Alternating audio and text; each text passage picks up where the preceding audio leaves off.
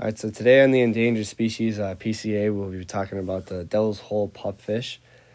Uh, the fish lives in Ash Meadows um, National Wildlife Refuge in Nye County, which is located in Nevada.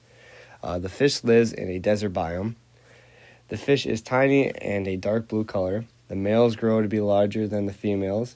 The fish primarily eats algae, grows on the limestone shelf of these low ponds in uh, Ash Meadows National Wildlife Refuge.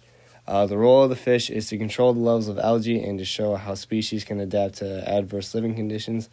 The fish has learned to live in warm water with very low oxygen content. Um, the fish has little economic benefits to human besides study of evolution of the fish. Um, they, they play no major role in the ecosystem, but they help humans monitor the ecosystem. The fish is endangered because they live in such a unique environment that it is hard to find anywhere else for them to live.